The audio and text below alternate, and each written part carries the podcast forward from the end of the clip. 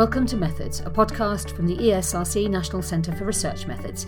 In today's episodes, slashing survey costs with satellites, we catch up with Marco Haenssgen and Ern Charoenboon from the Centre for Tropical Medicine and Global Health at Oxford University as they travel from Thailand to Laos, where they're surveying villages about their medicine use as part of global efforts to tackle our growing resistance to antibiotics.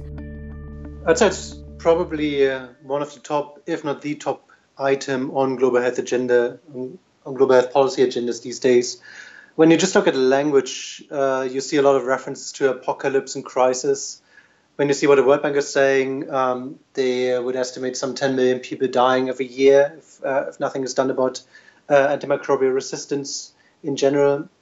And it's not just going to cost lives, it's also going to cost us quite dearly economically with the financial impact it's probably worse than the global financial crisis that we've uh, that we've just come out of. So we can probably say that the impact is going to be huge and it's a big problem and it the impact is going to be worst in poor countries where infectious diseases are are more common than in high income countries. But at the same time, it's also a problem that spreads across borders. So basically, every country in the world should have an interest in doing something about antibiotic resistance and antimicrobial resistance more generally there are quite a few ideas out there on how to tackle this problem. And as far as people's behavior is concerned, people's medicine use is concerned, when you look at the policy documents, everything seems to be about uh, education and awareness raising. Now, we belong to a small minority of researchers that who look at antimicrobial resistance from a from a social sciences perspective which basically means that we study a lot of the context contributing to medicine use. So, in your research, you wanted to get a, a better understanding, in this case, of how people use medicines in rem, uh, remote rural areas of poorer countries, in this case, Thailand and Laos. And I'm speaking to you in Thailand today. So, uh, tell us more about um, what it was you are, you're, you're hoping to establish. So, like Marco said, um, the antimicrobial resistance is quite a large scale issue. And because everyone is talking about it from the WHO to local primary care units, but we feel like maybe the problem isn't being dealt with at the right spot. Maybe medicine use, and in our case, antibiotics, is a problem not because people don't know how to use them correctly or because they're not educated enough or that education doesn't reach them so that's why it's important for us to learn why people do what they do, how they handle their medicines before we can find a proper solution. So, in both countries, antibiotics and antimicrobial resistance are a high ranking public health agenda. However, a very small fraction of these communities would know about the problem, or even if they do, there are still other things that they have to care about more than what medicines they use or what effects these medicines can cause, like their day to day jobs, for example, or what they'll bring to the dining table tonight. So, with the uh, bigger concerns like this, antibiotic and resistance become less important, and that's something that education cannot solve alone. So rather than focusing on spreading the knowledge to everyone, we take a step back and try to understand the mechanisms, the reasons behind people's medicine use and health behavior in general, so that we can contribute as social scientists to a long term solution in the future. Uh, so, to get at these points, our project then involves uh, collecting representative survey data in two provinces in Thailand and Laos. Uh, we also collect social network surveys in five villages uh, where we interview every adult uh, who lives there. And to contextualize and interpret this data, we also collect uh, interviews alongside. Now, this information will then help us understand, or will help the world understand better how people use medicine, the structural drivers of health behavior beyond education and knowledge, and also how new information about antibiotics is understood or misunderstood and how it can spread in these communities. Fascinating stuff. So, from a practical point of view, now reaching these remote areas and surveying the people there would potentially be a long, expensive, and complicated business, but you've hit on a, a rather cheaper and potentially even more effective method, one might say. So, tell us what you did. You would say so. it might sound a bit silly, though, um, to, to say it out loud because it involves using satellite maps. Uh, Google and Bing, it's really as simple as that uh, as a tool to help us sample and implement rural surveys. I initially came up with the idea during my PhD research, and you can imagine no money, no existing data to help me, not enough time overseas. So just by using what was already freely available, we can actually enable, enable a lot of survey research projects that would otherwise be completely infeasible.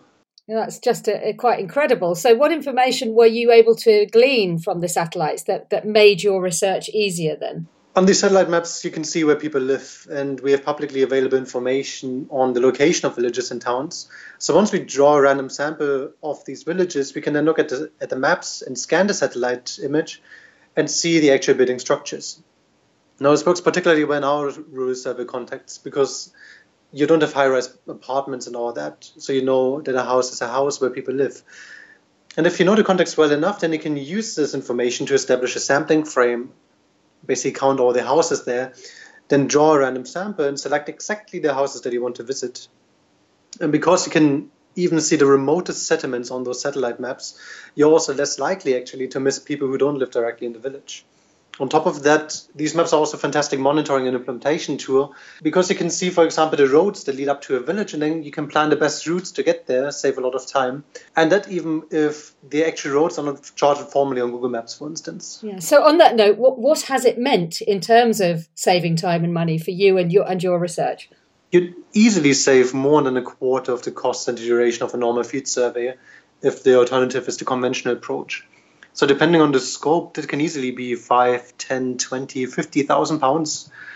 If I just imagine have, having used the conventional method of field surveys in our research, it would have taken months of work to select our interviewees, or we would have used outdated information and missed a lot of the unregistered population. To give you an example, um, we used the satellite maps to record more than 25,000 houses in our survey villages. Of these, then we selected 3,000 for interviews. And rather than going the conventional way of uh, recording these houses in the field with survey teams of 20 people, we could do it basically on our own, the two of us uh, from our desks. However, it was still a good deal of work, um, but even then, it's just a fraction of the labor and time that, would, that it would have taken otherwise. And so we can be quite efficient and yet rigorous during the planning stage, uh, and that actually makes our budget go further. And uh, with the money that we have, that we can assure really good quality during the data collection. So you can say uh, we get uh, more bang for the buck. it, it, definitely sounds that way. So I understand that your survey team has also recently forded a river in one area. Was um, and I'm guessing that was because that was an area where you were able to use the satellite imagery to see that there was a community you wanted to reach, but maybe the, the river was in the way and you needed to, to, to, to get a way across. Have, have I understood that correctly? And, and it was to ensure that you could get access, yeah? Yeah, we actually saw the bridge being built in the map. And we are like, uh, okay, we can't, but we're gonna find the way. So yeah, we um, made the team for the river, and we I mean, we've always told the team to never take an easy way out. I tell them that we've seen survey groups collecting data in shopping malls and town squares, but that's not our tra- tar- target group for our research this time. So mm. we have worked very hard trying to involve all kinds of people from all kinds of areas to capture the diversity of our population. And uh, thanks to the satellite maps and survey methods, we were able to ensure that. So you know, just please don't turn your car around just because there is a river in front of you. I mean, it's not our main main mission, but we take pride in reaching to the people that have never been reached to, just to make sure that they are heard, and thus our data can really speak for them. So the team has interviewed many deaf people, for example, or talked through interpreters from more than 15 tribes in Thailand and Laos altogether, and even camped in a village without electricity. So I think by the end of the project, our team members felt more like a social worker rather than a research team member. so people thanked them for coming to the village and hearing what they have to say. In some villages, kids would even come and touch a car because they'd never seen that before in their lives. So despite the difficulties, I think everyone had a great time. And even though the data analysis isn't final yet, we know that we have made a small impact already on these people just by including them and learning about them. Oh, this is really inspiring. So, what happens next in terms of actually carrying out the surveys and other aspects of the research? As a matter of fact, um, we are just on our way to Laos, uh, where we're going tomorrow to conclude our survey. uh, but farewell to our fantastic team there. So, we've just completed, or our team has completed altogether 5,900 interviews. And because of electronic data collection and a lot of data cleaning that we can do basically on the way, on the fly, uh, we basically hit the ground running, even though we've only just finished the survey. And we're already um, producing a lot of output from the data that we have even though the data collecting period just got wrapped up.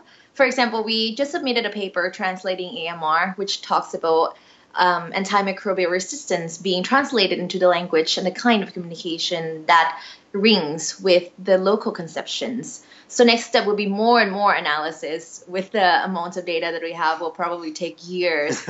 but we're we're really excited to see what comes out of this hard work in the past five to six months. I can imagine you're extremely excited. So, how do you, uh, just to wrap up now, how do you expect both the, the methodological findings from your work, you know, the work you've done around using satellites to help you sample and get to um, hard to reach populations, and what you find from the participants in your study to help with this serious problem of our growing resistance to antibiotics? How do you how do you expect that to pan out? So, we hope that. Uh, the methods that we use can also be used by other researchers and therefore enable more social research projects that otherwise would seem difficult and impossible. But actually, we have a range of methodological interventions in our project, uh, innovations, methodological innovations in our project. Um, for instance, the way we analyze health behavior, how we understand what people do when they're sick, uh, and how this behavior could be analyzed within a social network. So there's a, there's a lot of uh, methodological progress that we're making um, for the research community within this project. There, uh, there's quite a lot that can help us understand antimicrobial resistance and solution better. For example, one thing that we are seeing uh, is a fantastically wide range of interpretations of the term drug resistance, which can mean obviously different things to different people, but to our respondents, it occasionally means things like medicine allergy, reluctance to take medicine or even medicine addiction. So there's a lot that we can learn about the complications that arise when one wants, wants to communicate uh, uh, better behavior for antimicrobial resistance and medicine use in general. But uh, because our research also focuses in particular on the lives of the poor and marginalized groups, marginalized groups, uh, we also had to inspire new approaches to antibiotic resistance beyond education and communication because here we gain a much better understanding of the reason why people take medicine, reasons that are, uh, that are due to the context, poverty, constraints, and hardship. And quite likely, even though it's understood as a medical problem, antibiotic resistance will very, very likely require social solutions as well, and we hope to inspire them. Marco Haenssgen and Ern Charoenboon were talking to Christine Garrington ahead of their presentation at the 2018 ESRC Research Methods Festival, which takes place in Bath in July. You can find out more about the research at antimicrobialinsociety.org, and all the details of the festival are available on the NCRM website at www.ncrm.ac.uk.